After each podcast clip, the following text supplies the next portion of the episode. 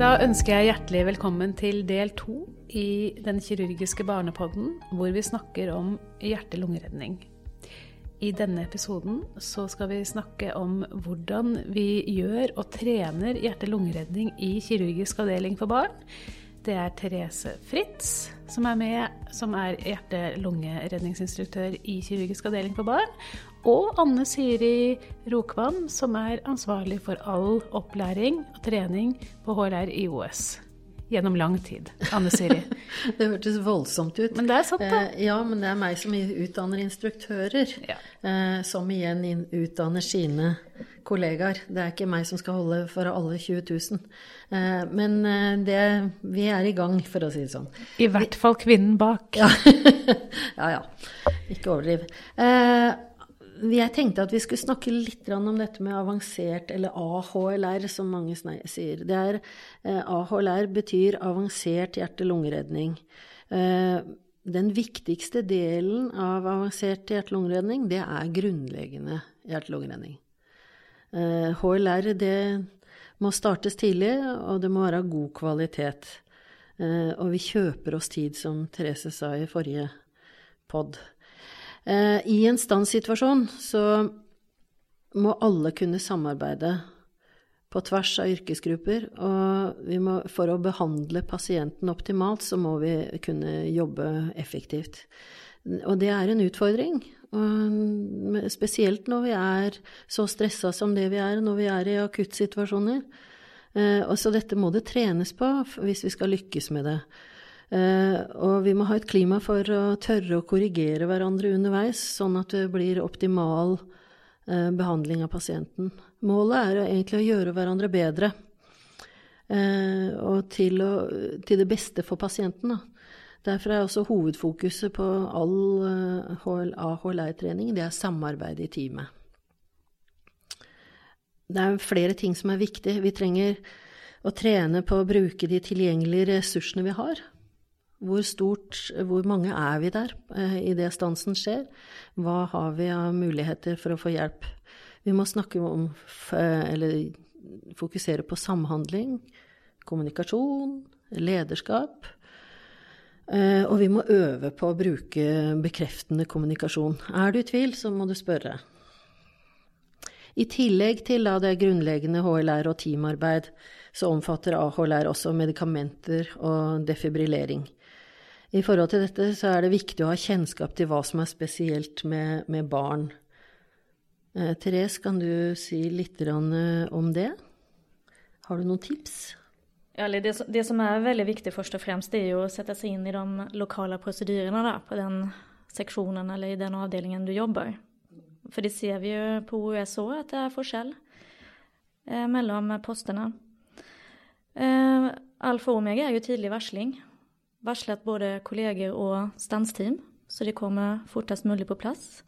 Og så er det jo, som vi har nevnt flere ganger nå, å starte opp den grunnleggende hjerte- og lungeredningen. Så at vi kjøper oss tid til hjelpen kommer. Viktige ting ellers, det her gjelder jo ikke bare barn, det her gjelder jo generelt, men det er jo å vite hvor du finner akuttutstyret på din avdeling, og hva som er viktig å finne frem.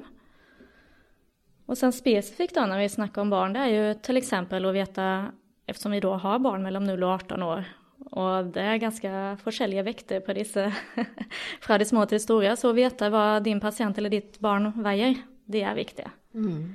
I forhold til det så er det jo fordi vi behandler pasientene etter hvor mye de veier. Sånn som defibrillering, så er det eh, så stiller du inn defibrillatoren på antall joule, eh, fire joule per kilo.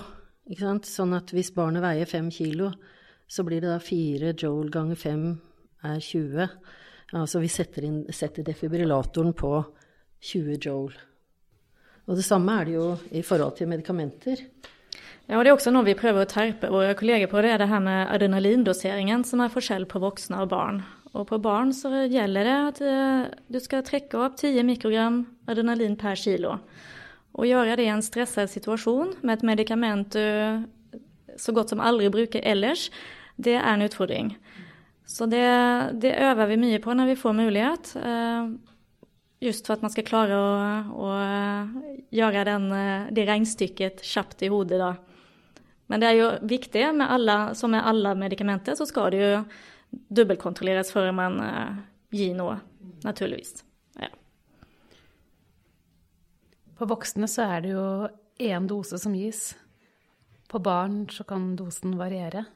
Det er ganske krevende når man er kjempestressa, og det er barn, og man vet at man må gi ting i rett tid.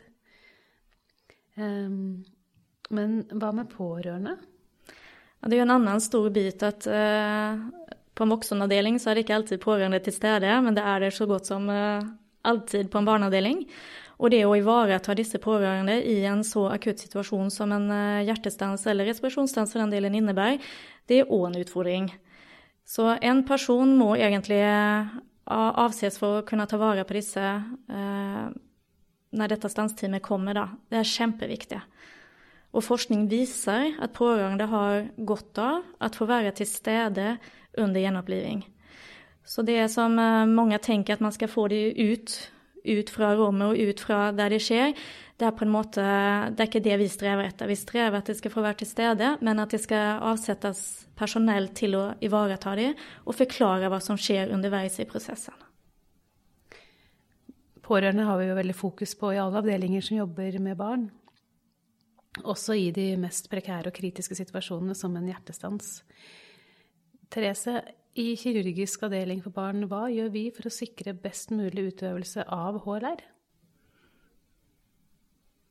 Ja, vi har jo Vi tenker jo at øvelse gjør mester, så vi har jo faktisk en Vi har jo en egen eh, retningslinje for hvordan vi skal drive med opplæring i eh, kirurgisk avdeling for barn som består av eh, fire elementer. Som er da nyansatt kurs, simulering, in situ-trening og sertifisering. Og denne retningslinjen eh, består jo også av definisjoner på kunnskap og ferdighetsmål, som vi mener at alle våre ansatte skal ha, eller klare å oppnå. Og retningslinjen inneholder even rammefaktorer, altså logistikken rundt det, hvordan vi skal klare å oppnå dette i vår avdeling. Og even en evalueringsbit som da gjør at vi kan forbedre det vi holder på med. At vi strever hele tiden etter å uh, forbedre oss. Skal vi snakke litt mer om eh, de ulike metodene vi bruker litt lenger ut i poden. Anne Siri, nyansatt-kurs og HHLR-kurs. Kan du si noe om det? Ja, som vi nevnte, jeg har nevnt tidligere, så HHLR-kurset er obligatorisk for alle ansatte. Og det består av en e-læringsdel og et praktisk kurs under veiledning av en instruktør.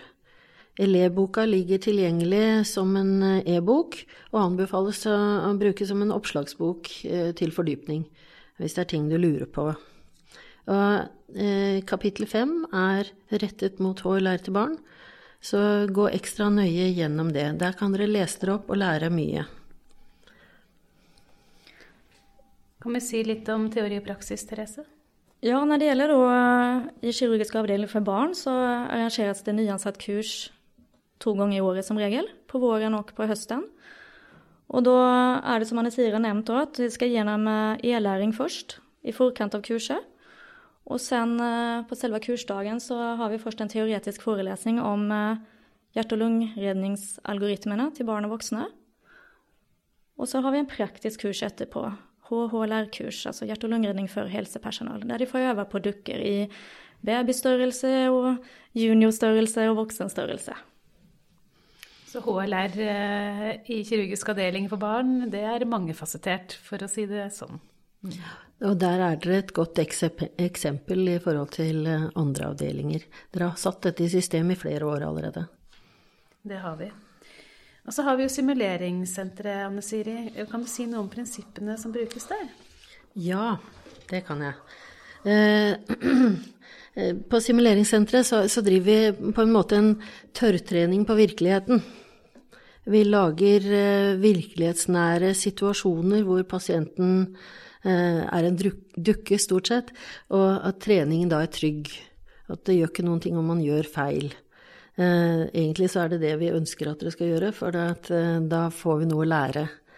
Hensikten er å trene på å øke kompetansen til deltakerne, og dermed øke pasientsikkerheten. Det er jo ulike ting eller ulike mål vi har for treningen, og det kan jo være eh, avvik som er blitt registrert i avdelingen. Det kan være at man skal innføre en ny prosedyre, eh, eller at man skal trene på en eksisterende prosedyre, for den saks skyld. Teamtrening, det å ha en handlingskompetanse, det er det som ofte er eh, utgangspunktet vårt når vi får, eh, setter i gang et prosjekt. Og vi rigger da et rom, en Simlab, eh, så nært opp til praksis som mulig, og så lager vi scenarioer fra deres virkelighet. Etter at scenarioet er gjennomført, så er det en strukturert debrifing som er ledet av, av en som er utdannet til å, le, til å lede simulering. Og da vil gruppen eh, sammen analysere scenarioet med fokus på læringsmålene. Vi reflekterer over hva som gikk bra, hvilke utfordringer oppsto, hvordan kunne situasjonen vært håndtert annerledes? Eh, hva har vi erfart eh, når vi sammenslutter det hele? Hva har vi erfart og som vi kan nyttiggjøre oss i praksis? ja. Rammene rundt simulering. Eh, det bygger på, på, pedagogiske prinsipper hvor vi legger til rette for best mulig læring. Eh, dere får tid til å bli kjent med utstyret som skal brukes i forkant. Eh, og det er viktig å være seg selv som fagperson. At det ikke spiller en rolle. Dere skal gjøre det dere vil gjort i tilsvarende situasjon i praksis. Og i en sånn situasjon så er det også da behov for at man har taushetsløftet, taushetsløfte, eh, sånn at det blir i gruppen hva som foregår. Eh, så det ikke kan brukes mot deg på noen som helst måte. Tren på, i realistiske team er det vi foretrekker, fortrinnsvis tverrfaglig. Hvis du skal trene på en teamsetting, så bør det være et riktig sammensatt team. KAB har vel vært i, på simuleringssenteret over lang tid, så vi mm. er godt kjent der inne. Når det gjelder gjennomføring i kirurgisk avdeling for barn, Therese, fortell litt om det, da. Ja, vi eh, prøver å få til eh, å komme til Simsenteret. Vi består jo av fire forskjellige seksjoner. Og vi klarer som regel å få innpass på Simsenteret med, altså hvert år eller annethvert år. Noen ting derimellom. Og det, det, som skjer da, er jo at det er fag- og utviklingssykepleierne på hver enkelt avdeling som setter sammen scenarioene som vi skal trene på på simuleringssenteret. Og det er jo scenarioer som gjerne da har sin utgangspunkt i situasjoner man har stått i på respektive seksjon, som kan ha vært vanskelige, og som man har funnet ut at man trenger å øve mer på. Det er riktig. In situ simulering, Therese, hva er det?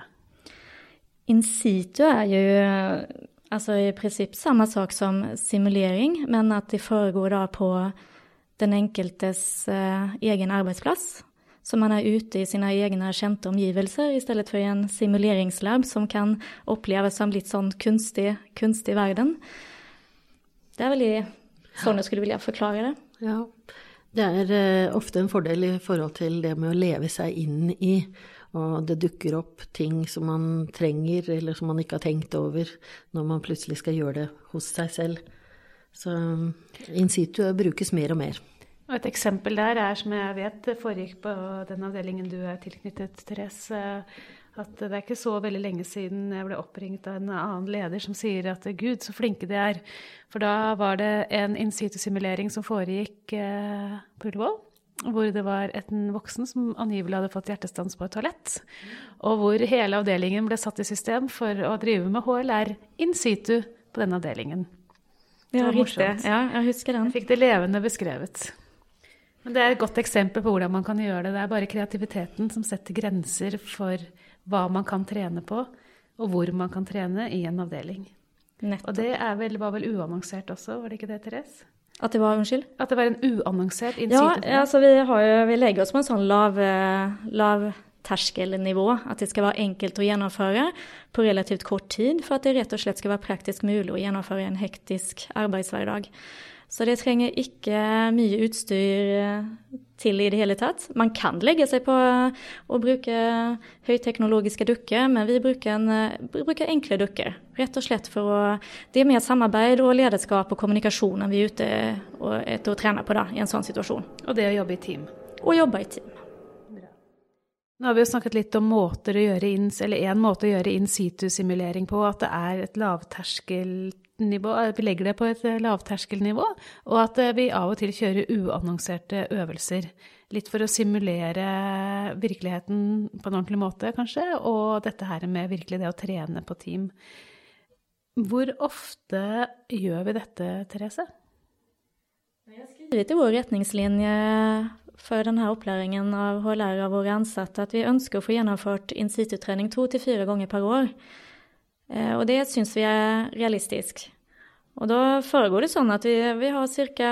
Det er liksom litt opp til hvordan man legger Eller hva man ønsker, men et ca. ti minutters scenario eller case, og, og sen debriefing på 45 minutter. Så det skal ikke gå mer enn en times tid. Og da er vi så heldige at vi har jo våre seksjonsledere og assisterende seksjonsledere som hjelper til å ta ansvar for avdelingen mens øvelsen pågår. Og læringen ligger vel kanskje ikke akkurat i det som foregår i de ti minuttene man gjør, trener på HLR, men i debrifen etterpå, kanskje? Yes, det skal jeg love. Det blir diskusjoner. Det tror jeg. Og så i kirurgisk avdeling for barn så er vi opptatt av sertifiseringer også. Vil du si noe om det òg, Therese? Ja, sertifisering har vi også holdt på med en god stund, og det gjennomfører vi på årlig basis. Og da skal alle ansatte i, eh, i KAB gjennom denne sertifiseringen. Eh, alle barnepleiere, hjelpepleiere og sykepleiere. Så da blir de tatt ut av drift og spanderer en dag der vi ikke bare har sertifisering hjerte- men i andre ting også. Og da er det likadant der at de skal lese fagprosedyrer og ta e-læring i forkant. Og så starta vi eh, med å sitte i små grupper, seksjonsvis, eh, der vi har en gjennomgang av algoritmen for barn og voksne, både på fremmedlegemer og hjerte- og lungeredning. En interaktiv gjennomgang, der folk kan komme med innspill, eh, spørre underveis. Komme gjerne med egne opplevelser siden sist vi møttes. For det bidrar jo til læring i hele gruppa, hvis, man ønsker å dele situasjoner man har stått i. Og etter det så går vi jo og trener, da atter en gang på baby, junior og voksendukker. Og da trener vi med, med halvautomatiske defibrillatorer òg på voksendukkene. Under ledelse av HH læreinstruktører. Mm. Kirurgisk avdeling for barn har tatt dette her på virkelig alvor og har vært systematiske i flere år. Og jeg har også lyst til å nevne at eh, en av seksjonene i avdelingen vår nå starter opp med foreldrekurs. Sånn at foreldre kan få en opplevelse av å få lært BHLR på en trygg måte i sykehuset, og kanskje da også komme med spørsmål relatert til sine barn. Så det er også noe vi syns er veldig fint å kunne dele også. Anne Siri, har du noen take home message? Ja. Eh, dette med å få forankring, fordi det har dere klart hos dere, fått forankring i ledelsen, det er alfa og omega. Så når lederne skjønner hvor viktig denne delen med å få opp kvaliteten på, på, og tryggheten i personalet, eh, det å få satt av tid, det å eh, legge det inn i prosedyrene dere Dere er absolutt et eh, eksempel til etterfølgelse. For det er mange som ikke er kommet så langt som det dere har. Men bare fortsett sånn som dere gjør. Jeg vil også bare si det at uansett så er den grunnleggende HLR-en er den som er det viktigste uansett. Det kommer gjerne et team eh, med mm, avansert hjelp, enten om det er ambulanse eller om det er eh, stanstime. Men hold det gående. Sørg for at sirkulasjonen blir holdt hos eh, barnet eller den voksne. Dere må komprimere, dere må ventilere. Det er det viktigste. Anne Siri, så vidt jeg har hørt rykter om, så er det også kommet en app som kan være ganske relevant for de aller, aller, aller fleste. Ja. Kan du si noe om den? Vi oppfordrer absolutt alle til, eh, når de har en mobil, til å laste ned eh, Hjelp 113 eh, den som luftambulansen har lagt inn. Da vil, når du ringer til AMK fra den, jeg oppfordrer deg jo til å sette på høyttalerfunksjon. Eh, sånn at du har en mulighet for å, å, snakke med dem uten å behøve å ha hendene dine eh, Altså sånn at du har hendene dine fri, da. Det som er viktig med den, er at AMK kan da gå inn og se hvor du befinner deg. Så hvis du ikke vet hvor du er hen, så vil de allikevel se det. De får opp koordinatene. Tidligere så måtte man lese opp dette selv, men det kommer automatisk nå. Så dette er en ypperlig app for alle besteforeldre å ha og lære sine barnebarn. Ikke sånn bare at, besteforeldre. Eh, nei da, vi også, da. Ok. Det er veldig, veldig nyttig informasjon til alle. Last ned. Gjenta navnet, Anne Siri. Den heter Hjelp 113 og er luftambulansens eh, app. Og et tillegg da er jo at du even får en oversikt over hva du finner nærmest av hjertestarter. Ja, det er det nye. Ikke minst. Ja. Og med det så tror jeg vi ventilerer ut denne podden også om HLR i kirurgisk avdeling for barn, og HLR på generelt grunnlag i sykehuset Oslo universitetssykehus. Tusen takk til Therese og Anne Siri for at dere deltok i denne. Og så sier jeg på gjenhør.